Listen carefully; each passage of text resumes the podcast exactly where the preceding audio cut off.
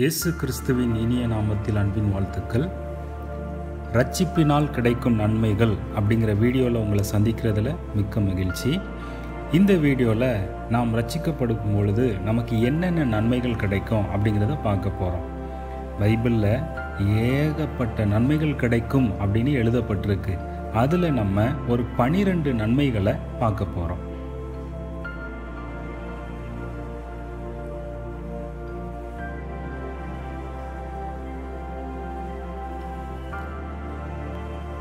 முதலாவது நன்மை, நம்முடைய பாவங்கள் மன்னிக்கப்படும். ரட்சிக்கப்படுறதுனால முதலாவது நன்மை நம்முடைய பாவங்கள் மன்னிக்கப்படும். கொலோசியர் ஒன்றாவது அதிகாரம் பதினாலாவது வசனத்தை பார்த்திங்கன்னா, இயேசுவின் இரத்தத்தினாலே பாவ மன்னிப்பாகிய மீட்பு நமக்கு உண்டாயிருக்கிறது அப்படின்னு சொல்லுது. இதே இன்னொரு அதிகாரத்தில் அப்போஸ்தலர் பத்தாவது அதிகாரம் நாற்பத்தி மூணாவது வசனத்தை பார்த்திங்கன்னா, இயேசுவை விசுவாசிக்கிறவன் எவனோ அவன் பாவ மன்னிப்பை பெறுவான் அப்படின்னு இருக்குது. ரோமர் ஆறாவது அதிகாரம் பதினெட்டாவது வசனத்தை பார்த்திங்கன்னா, பாவத்தினின்று நீங்கள் விடுதலையாக்கப்பட்டீர்கள். இயேசுவை நம்ம எப்போ விசுவாசித்து ஏ இரட்சகராக ஏற்றுக்கொள்கிறோமோ அப்போ நமக்கு என்ன ஆகுது? பாவத்திலிருந்து விடுதலை கிடைக்கிது. சரியா? அப்போ முதலாவது நன்மைகள் என்ன? நம்முடைய பாவங்கள் மன்னிக்கப்படுகிறது.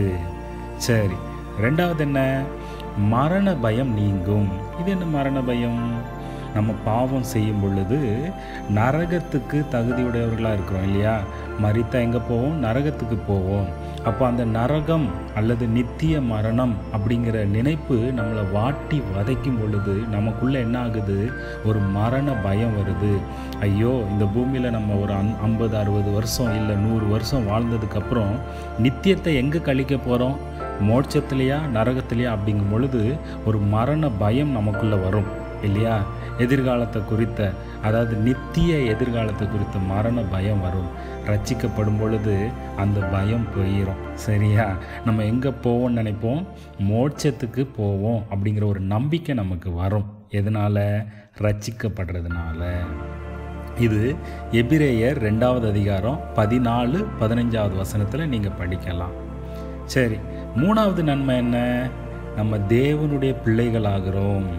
யோவான் ஒன்றாவது அதிகாரம் பன்னிரெண்டாவது பதிமூணாவது வசனத்தை பார்த்திங்கன்னா, இயேசுவின் நாமத்தின் மேல் விசுவாசம் உள்ளவர்களாய் அவரை ஏற்றுக்கொண்டவர்கள் எத்தனை பேர்களோ அத்தனை பேர்களும் தேவனுடைய பிள்ளைகளாகும்படி அவர்களுக்கு அதிகாரம் கொடுத்தார் அப்படின்னு சொல்லப்படுது. பார்த்திங்களா? நம்ம இயேசு கிறிஸ்துவ ரட்சகராக நம்ம ஏற்றுக்கொள்ளும் பொழுது அந்த இயேசுவின் நாமத்தினால விசுவாசம் உள்ளவர்களாய், விசுவாசம்னா என்ன? உறுதியான நம்பிக்கை உள்ளவர்களாய் அவரை ஏற்றுக்கொள்ளும் பொழுது நம்ம தேவனுடைய பிள்ளைகளாகிறோமா? பார்த்திங்களா? ரோமர் எட்டாவது அதிகாரம் பதினஞ்சாவது வசனத்தை பார்த்தா கூட அதுலேயும் இப்படியே தான் இருக்குது. என்ன இருக்குது?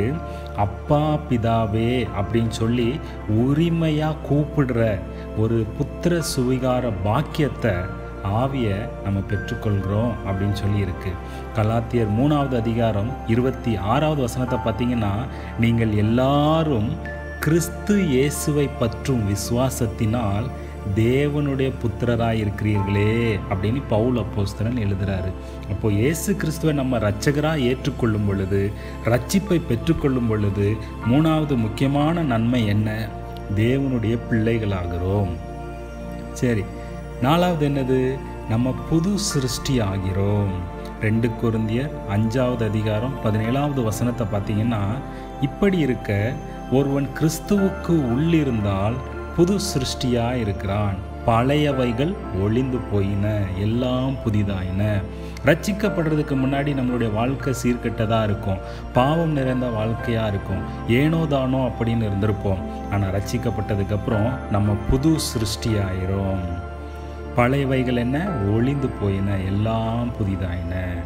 இதை தான் எபேசியர் நாலாவது அதிகாரம் இருபத்தி நாலாவது வசனத்தில் மெய்யான நீதியிலும் ஒன்று, பரிசுத்தத்திலும் ரெண்டு, தேவனுடைய சாயலாக சிருஷ்டிக்கப்பட்ட புதிய மனுஷனை தரித்து கொள்ளுங்கள்.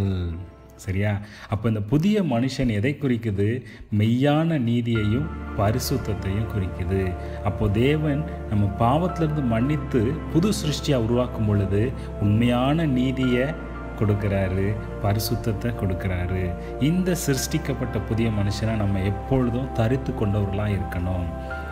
அடுத்தது அஞ்சாவது நன்மை, நாம் நீதிமானாக்கப்படுகிறோம், பரிசுத்தமாக்கப்படுகிறோம். எங்கே இருக்குது?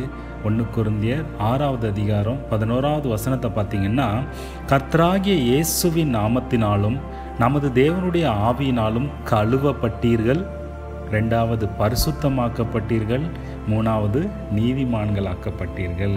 எவ்வளோ அருமையாக இருக்குது பார்த்தீங்களா இந்த வசனம். அதே இது ரோமர் அஞ்சாவது அதிகாரம் ஒன்று ஒன்பது வசனங்களை நீங்கள் படித்து பாஸ் பார்த்தீங்கன்னா, நாம் விசுவாசத்தினாலே நீதிமான்களாக்கப்பட்டிருக்கிறோம். இயேசு கிறிஸ்துவை நம்ம விசுவாசித்ததுனால, இரட்சகராக உறுதியான நம்பிக்கையோடு அவரை ஏற்றுக்கொண்டதுனால நீதிமான்களாக்கப்பட்டிருக்கிறோம்.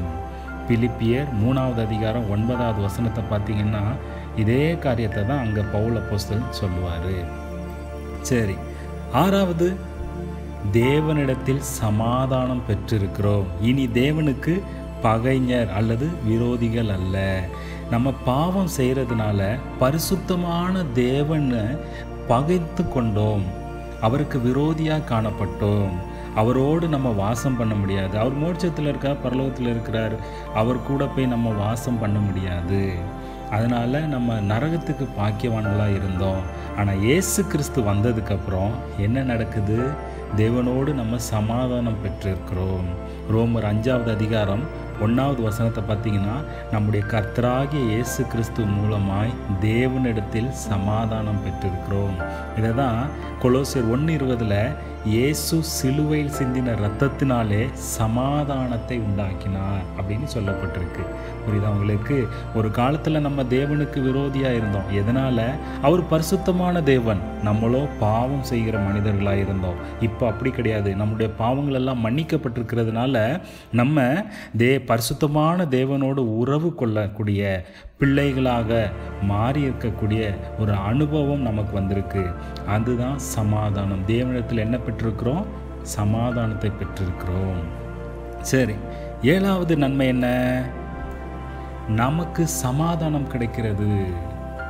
பாருங்களேன், யோவான் பதினாலாவது அதிகாரம் இருபத்தி ஏழாவது வசனத்தில் இயேசு கிறிஸ்து என்ன சொல்கிறாரு? சமாதானத்தை உங்களுக்கு வைத்து போகிறேன், என்னுடைய சமாதானத்தையே உங்களுக்கு கொடுக்கிறேன் அப்படின்னு சொல்கிறாரு. நம்ம உலகத்தில் எவ்வளவோ கவலைகள் இருக்கிறோம், எவ்வளவோ அவமானங்கள் இருக்கும், எவ்வளவோ ஏற்றத்தாழ்வுகள் இருக்கும், வேதனைகள் இருக்கும், துன்பம் இருக்கும். எல்லாத்துக்கும் மத்தியில் நமக்கு நிம்மதி இல்லாமல் இருக்கும், சமாதானம் இழந்தவர்களாக காணப்படுவோம். அநேக காரியங்கள் அப்படித்தான் இருக்கிறோம். அதனால தான் இயேசு கிறிஸ்து என்ன சொல்கிறாரு? சமாதானத்தை உங்களுக்கு வைத்து போகிறேன். சாதாரண சமாதானம் இல்லைங்க, இயேசுவின் சமாதானத்தை நம்ம கொடுக்குறாராம். அதனால தான் அவர் என்ன சொல்கிறாரு? அடுத்த வரியில் பாருங்களேன், உலகம் கொடுக்குற பிரகாரம் நான் உங்களுக்கு கொடுக்கறதில்லை, உங்கள் இருதயம் கலங்காமலும் பயப்படாமலும் இருப்பதாக. நம்ம வாழ்க்கையில் நம்ம கவலையும் தேவையில்லை, பயமும் தேவையில்லை. ஏன்னா இயேசு கிறிஸ்து அவருடைய சமாதானத்தை நமக்கு கொடுத்துருக்கிறாரு. இந்த சமாதானம் இருக்கும் பொழுது நம்ம நிம்மதியாக தூங்கலாம். கடன் பிரச்சனை குறித்து யோசிக்க வேண்டியதில்லை, ஏன்னா தேவன் நமக்கு உதவி செய்வார். பாவ பிரச்சனை குறித்து யோசிக்க வேண்டியதில்லை, ஏன்னா தேவன் நம்மளை பரிசுத்தப்படுத்தி பரிசுத்தமாய் நடத்துவார். சரி, அடுத்தது என்ன நன்மை? ஆவிக்குரிய ஆசீர்வாதம் கிடைக்கிறது.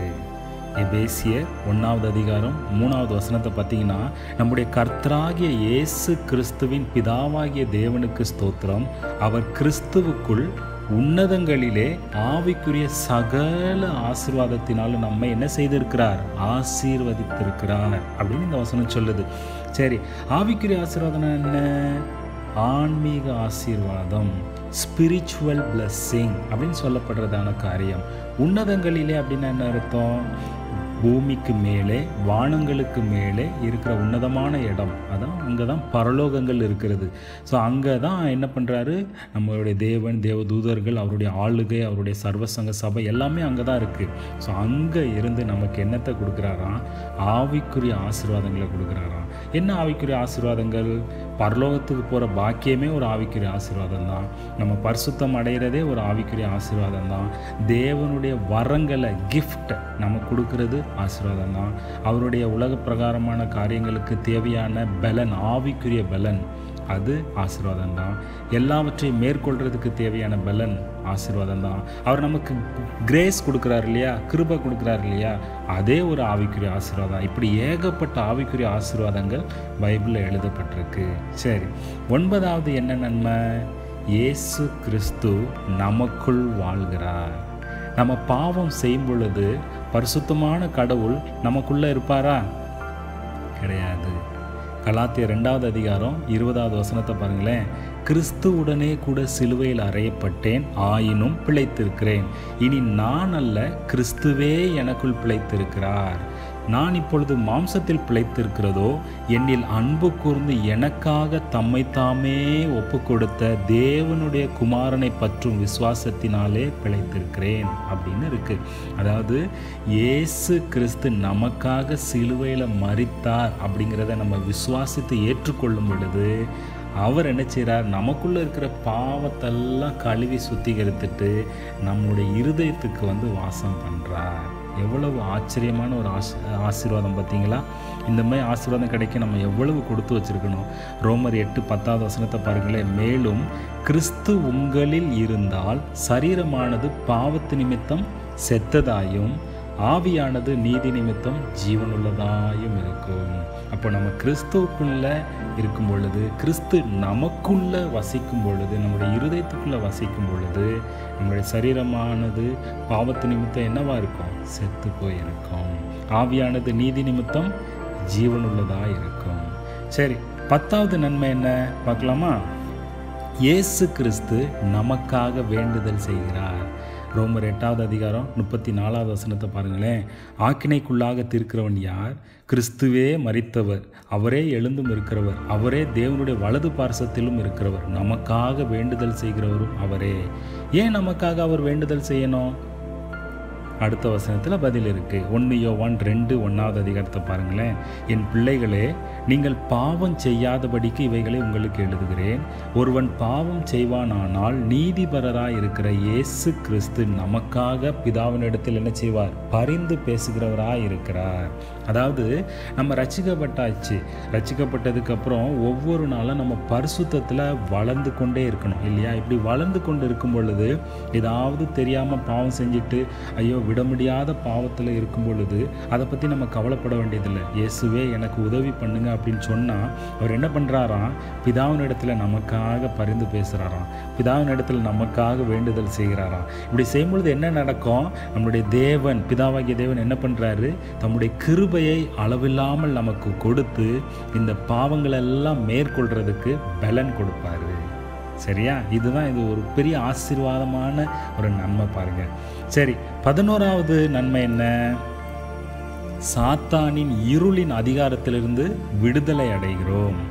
கொலோசியர் ஒன்று பதிமூணு பார்த்தீங்கன்னா, இருளின் அதிகாரத்தினின்று நம்மை விடுதலையாக்கி தமது அன்பின் குமாரனுடைய ராஜ்யத்திற்கு உட்படுத்தினவருமாய் இருக்கிற பிதாவை ஸ்தோத்தரிக்கிறோம் அப்படின்னு சொல்லுது. அதாவது நம்ம பாவம் செய்யும் பொழுது தேவனுக்கு பகைஞராக இருந்தோம் அப்படின்னா என்ன அர்த்தம்? பிசாசுக்கு ஃப்ரெண்ட்லியாக இருந்தோன்னு தானே அர்த்தம், பிசாசுடைய பிள்ளைகளாக இருந்தோன்னு தானே அர்த்தம். அதுதான் பிசாசின் இருளின் அதிகாரம் அப்படின்னு சொல்லப்படுது. அவனுடைய கண்ட்ரோலில் இருந்தோம். அவன் இருளுக்கு ஈக்குவலாக நம்ம சொல்லப்ப சொல்கிறோம் இல்லையா? சாத்தான அவனுடைய கண்ட்ரோலில் இருந்தோம். அந்த கண்ட்ரோல்லேருந்து இயேசு கிறிஸ்து நம்மளை என்ன பண்ணார்? விடுதலை பண்ணி பிதாவுடைய பிள்ளைகளாக மாற்றியிருக்கிறார். அதனால் குமாரனுடைய ராஜ்யத்தில் நம்ம என்ன பண்ணுறோம்? உறுப்பினர்களாக இருக்கிறோம். சரி, கடைசியாக பன்னிரெண்டாவது ஆசீர்வாதம் என்னென்னா ரொம்ப ரொம்ப முக்கியமான ஆசீர்வாதம். நித்திய ஜீவன் கிடைக்கிறது. பரலோகம் அல்லது மோட்சம் போகிற பாக்கியம் கிடைக்கிறது. நித்திய ஜீவன்னா இது தாங்க. பரலோகம் இல்லை மோட்சம் போகிறோம் இல்லையா? அதுதான் நித்திய ஜீவன் சொல்கிறது. ஏன் நித்தியங்கிற வார்த்தை வருது? ஒரு தடவை நம்ம மோட்சத்துக்கு போனால் நித்திய காலம் காலம் காலமாக நம்ம என்ன பண்ணுறோம்? அங்கே உயிரோட தேவனோடு இருக்கிறோம். அதுதான் நித்திய ஜீவன் அப்படின்னு சொல்கிறது. நரகத்துக்கு போகிறதா இருந்தால் நித்திய மரணம் அப்படின்னு சொல்லப்படும். சரியா?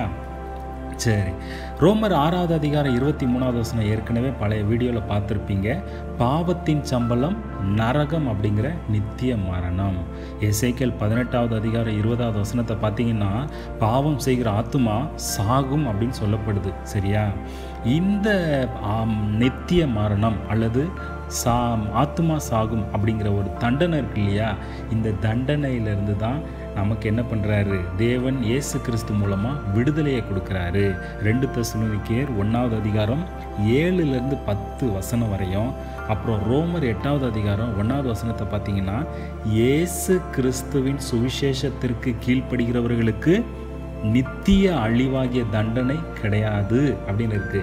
இது என்ன இயேசு கிறிஸ்துவின் சுவிசேஷம்? ஒன்றும் இல்லைங்க. இயேசு கிறிஸ்துவை விசுவாசித்து இரட்சகராக ஏற்றுக்கொள்கிறோம், அப்போ நம்மளுடைய பாவங்களெல்லாம் மன்னிக்கப்படும் அப்படிங்கிறது இந்த சுவிசேஷம். சரியா? அப்படி இயேசு கிறிஸ்துவை ஏற்றுக்கொண்டவங்களுக்கு என்ன இல்லை? நித்திய அழிவாகிய தண்டனை, நித்திய மரணம் கிடையாது.